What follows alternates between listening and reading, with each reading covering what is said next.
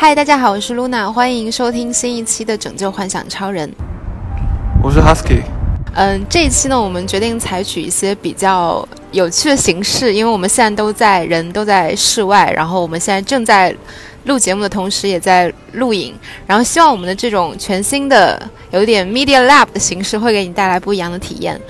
那我们上一期的节目讲到 Hopkins Manuscript 这本书，我们对它进行了一个比较细致的梳理，那节目时长也非常长，达到了1个多小时。我们决定在这一期中对我们这本书进行一个整体的重新的对于主题还有一些我们个人的想法的一些再继续讨论。那 Husky， 在你看来这本书它作为一本描绘末日幻想的一个小说，你认为它最吸引你的地方在哪里？其实我个人在读这本小说的时候是被它深深的吸引进去的，我在读它的同时体会到了如同我好像在看比如说2012然后或者后天这样题材的电影，那这些题材就是里面充斥着末日的幻想。我在读的时候我其实在思考人们为什么会钟情于这样主题的小说和电影，从中我们读到了莫大的恐惧之外还有什么其他就是警醒或者其他的意义所在吗？就在我看起来就是一种对于现在生活现代的非常忙碌的非常快速的非常有时候甚至冷酷无情的生活的一种摆脱吧，虽然说以一个灾难作为摆脱，但是在这个灾难之后一般情况下就是有一种重新与周围的那种某几个个体重新建立关系的这么一种剧情。一般灾难片都是这样的，发生一个什么灾难，然后突然间好长时间有一个矛盾的什么朋友啊家人啊什么的，然后就可以一起来克服一个问题，然后在这个过程中他们就可以达到某种形式的对于灾难中的生活的一种，就是其实你这个里面就涉及到一个我们通常看这种类型灾难片它有一个类似于 cliché 的一个剧情的一个安排，就是先有一场巨大的灾难，然后灾难来了之后，然后人们通过自己的努力然后又寻找到了怎么说呢又重燃希望的那个点之后，然后进行了抗争之后最后会迎来一束曙光。就好像我记得在看后天的时候，其实在最后一个镜头就是人们站在屋顶上，然后看到远处太阳升了起来。就还有比如说那部雪国列车，然后其实让我印象非常深刻的就是最后一幕，那个小女孩带着那个小男孩，就他们是唯一幸存下来的生命，人类生命吧，然后走出了那辆列车之后，看到就是本来已经全部被冻住的一个地球，然后看到了一只北极熊突然出现，就代表温度的回升。其实它总是会给人的心灵就带来一丝的慰藉和希望。那其实这样的安排看多了反而觉得没有什么特别那个什么的我的地方，差不多是这个意思吧。当然我还想讲就 The Hopkins Manuscript 这个小说它的灾难就结束在大概小说中部的位置，到后半部的时候它就是一个灾难之后重新建立人类社会这么一个过程。那大部分的商业的灾难片它基本上就是停在大概这个小说中部的位置，就是灾难过去了，然后你获得了一些希望，然后你生存了下来，然后很多人都死了，但是你是幸存者，然后幸存者要开始看到一个什么曙光，要新建一个什么希望。但是对这个小说它让描绘了一个问题，就是说灾难过去之后我们能重建的东西比之前能好多少呢？虽然在灾难之前这个东西本来我们就觉得有问题，现在生活灾难过去之后再重建的这个现在生活好像又和之前是一样的。我刚刚想说的就是大概是我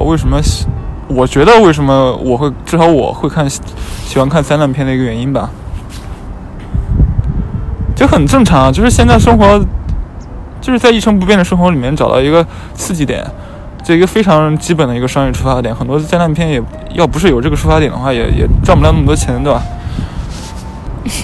对，那你是从如果从商业的角度来看的确是这样。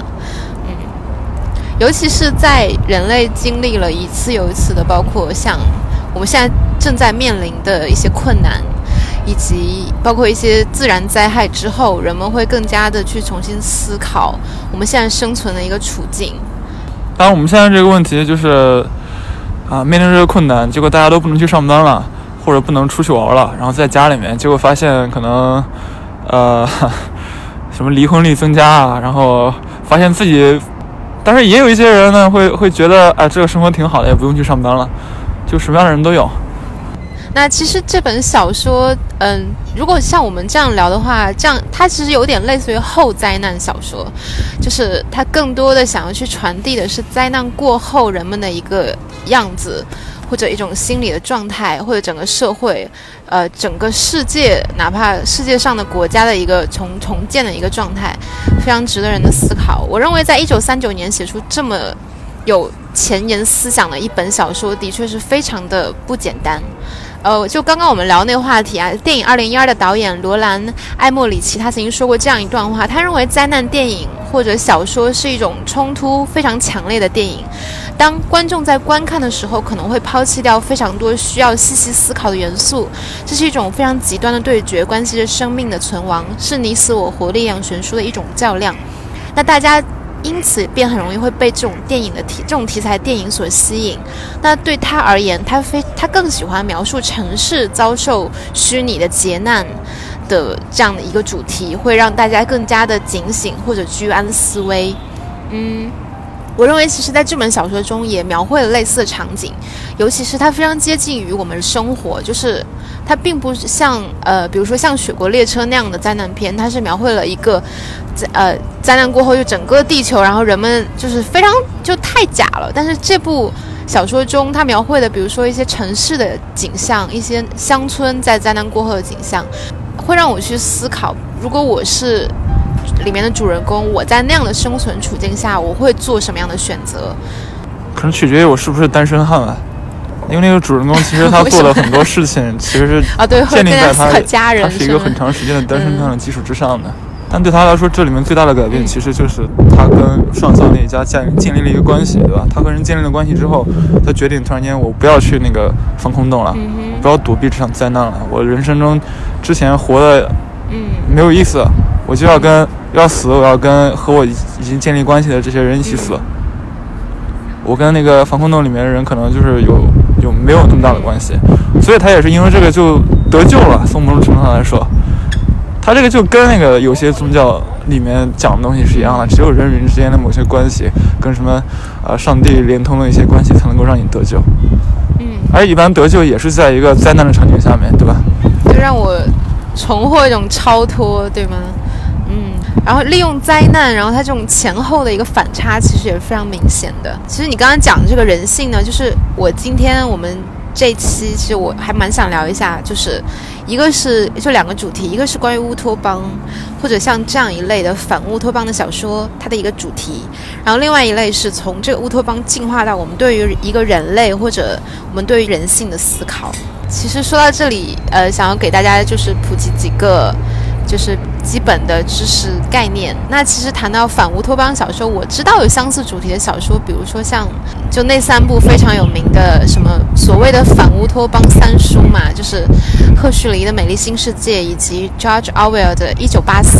还有俄罗斯作家扎米亚金的《我们》。那其实这三部小说是非常有名的，还有另外是我个人比较喜欢的，包括像村上春树的《世界末日与冷酷意境》，以及包括还有一位美国作家布莱伯利的叫做《华氏451度》，以及中国作家我们非常熟悉的老舍先生，他写过一部叫《猫城记》。其实在这些小说等等啦，里面都蕴含着他们构想出来的一个反乌托邦的世界。那我个人理解反乌托邦的其实就是跟乌托邦相反嘛，乌托邦就是一个非常梦幻的，比如说我们知道在柏拉图《理想国》里他描绘的那样一个 republic， 那样一个非常完美的乌托邦世界，非常的秩序井然。那在反乌托邦的世界中就充满着像我们这里聊到了一个灾难，还有包括其他的比如说一些设定，一些经济科技家庭宗教以及政治设定。这些反乌托邦小说通过这种并不太美好的描绘或者一些设定，让人们去重新思考我们在现实世界中到底应该关注什么。为什么乌托邦的尝试总是失败呢？其实像我记得波德莱尔就讲过，他认为文明的现代化进程它往往表现出一种短暂、过度或者偶然的一个特性，人们总是会怀抱着一个对于建构一个乌托邦社会的一个理想，那这些理想在种种的困难面前，包括经济社会进步、人性等等面前，那总是会表现出自己的弱点。我相信我们人类一直都在努力的向这个方向去发展，这也是为什么有这么多作家去进行这样主题的思考，无论是电影、小说、戏剧，一句诗歌中都充斥着这样的意象。我自己知道有一本挺有名的书是 Marshall Berman 马歇尔·伯曼写的，他这本书叫做《一切坚固的东西都烟消云散了》 All that is solid melts into air。 他其实里面就是他提出了很多对于现代性、现代社会以及一些像我们认为的城市或者科技进步以及乌托邦社会的一个构想的一个崩塌，这些他有自己的观点，然后这本书也非常推荐给大家。那先提醒一下，你的相机可能已经停止录像了。啊，小狗好可爱。那其实还有另外很多的是，就像我刚刚讲到的一个人们对于工业文明的一种惧怕，因为包括很多，那就像我们看到比如说很多包括喜剧大师卓别林他的电影什么摩登时代啊，就里面传递了很多人们的恐惧焦虑，其实但是这种灾难小说是将这种恐惧和焦虑放大到了极点，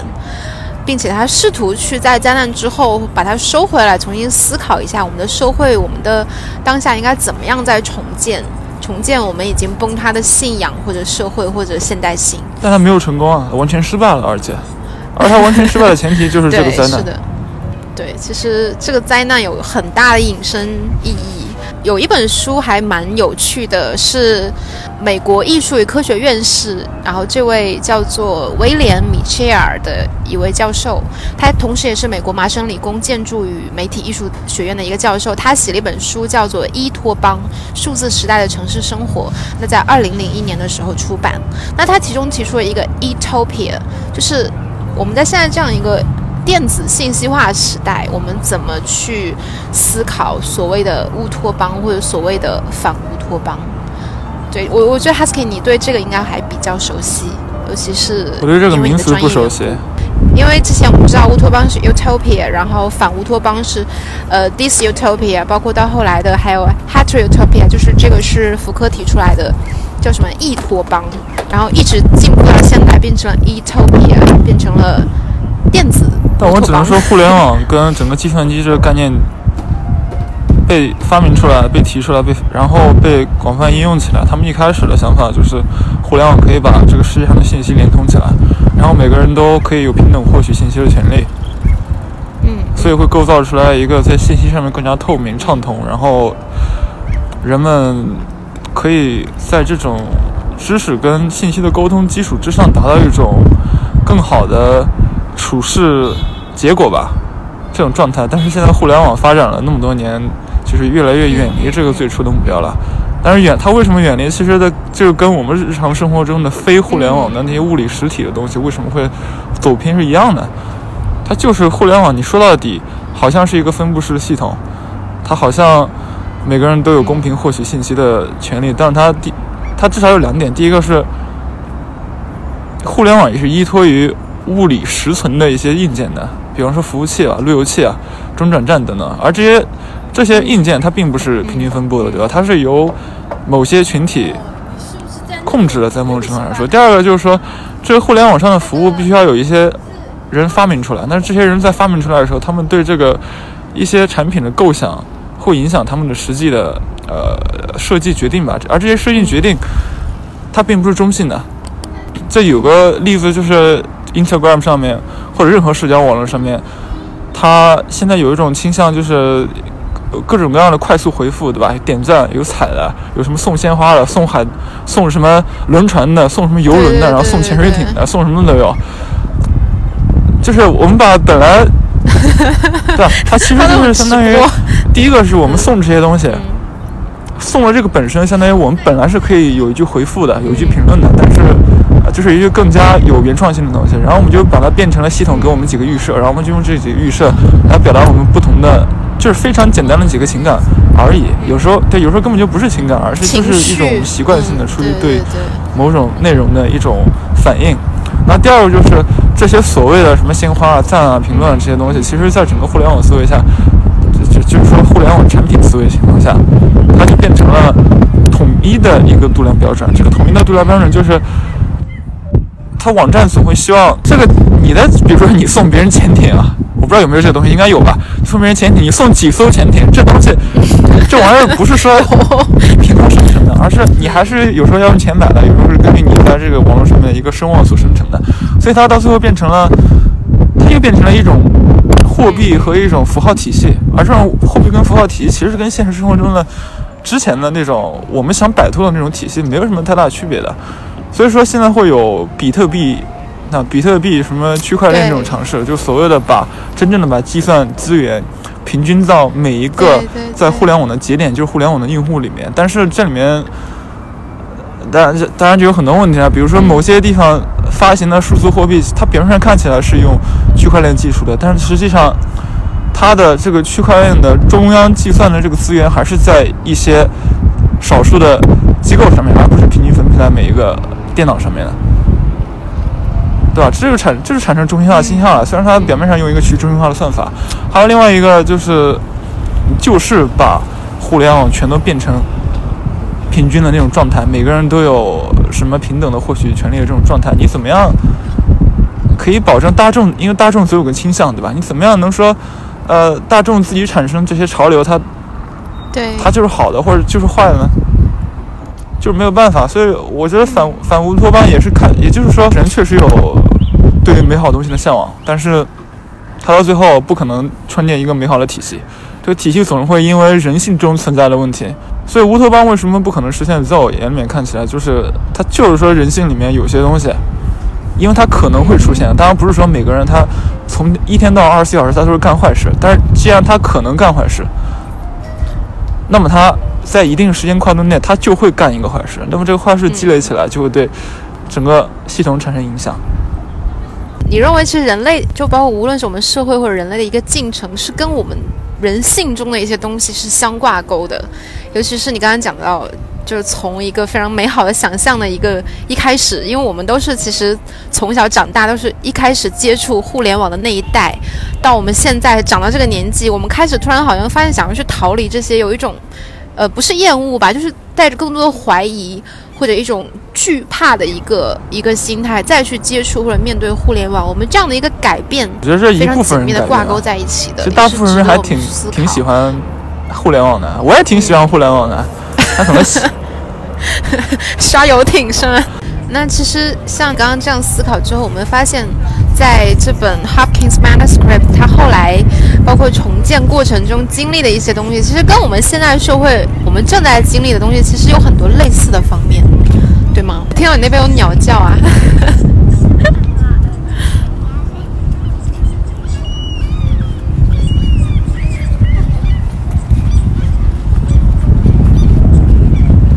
你不会在拍鸟吧？不是啊，你可以这么说啊，但是其实我觉得灾后重建它只是把原来人类社会的一个非常短的从一开始美好向往到最后崩塌的一个这个过程体现在灾后重建一个比较时间短的跨度里面。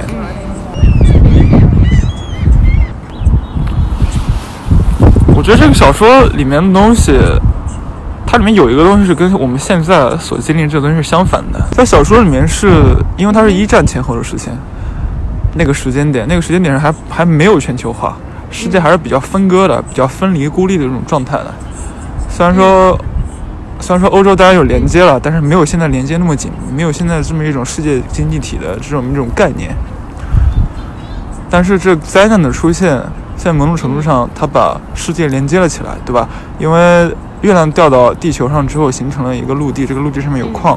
那么，由于这是一个外来的东西，就没有预先哪个国家说是，就是它领地，所以说不同的国家开始商议这件事，就产生了对于一个特别大的一个，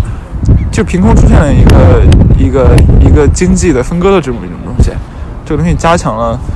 欧洲跟还有包括美洲啊的联系。后来你也发现，其实那个欧亚也是参与在这个里面的，包括那个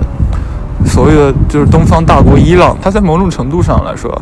把世界连接到了一块儿。虽然它连接的方式是以战争啊、冲突啊，还有经济分割这些方式连接的，但现在我们经历的事情是一个，我们有一个灾难，但是呢，我们已经处在一个全球化的这个体系里面了。我们这个灾难恰恰在某种程度上是因为它全球化，它才会出现的。所以现在这个灾难结束了之后，对，现在这个灾难结束了之后，我们现在发现有一种趋势是全球化要减弱，而且就不光是灾难出现之后要减弱了，灾难出现的时候，为了预防灾难的传播，都要减弱这个东西。所以从这角度来说，我觉得他们两个是相反的，但是相反会造成不一样的结果吗？这个是真的蛮有趣的问题，就好像一条线的两端，然后同时向中间走，是不是走到了一个交汇的点？就在不同的这种对于灾难之后世界重建通过反乌托邦的这些作品的设想里面，大概情节都是我们要建立一个东西，然后建立这个东西过程中好像觉得很好，但最后可能都失败了。但是其实每次历史上大的灾难之后，具体重建的这个细节还是不太一样的，对吧？我就觉得灾难小说看多之后，反乌托邦的东西看多之后，会觉得这个世界上本来就是很糟糕的，就会让人觉得失去对这个世界的信心，就让人觉得一切都没有意义。但是呢，从另外一个方面来说，就是因为有这种小说、电影，我们才看到我们会有什么样的灾难，灾难之后会什么样的方式处理灾难，它会产生一种非常失败的结局。有这种提醒，我们才能真正的在。就真正的现实世界中出现灾难之后，以一种相对来说更加好的方式去应对它。好的，那以上就是关于 The Hopkins Manuscript 这本小说的一个探讨。结合我们上一期节目呢，希望能够为大家提供一个更加全面的阅读这本小说的一个角度或者一个方法。那我们本期的节目，其实我们自己也在做一个非常有趣的实验，然后我们在录音频的同时也在录着视频。如果你们对我们录的视频内容感兴趣的话，也非常欢迎大家去关注我们的 YouTube 频道那本期的拯救幻想超人就到这里，也希望大家可以订阅收听我们的节目。OK， 下期再见。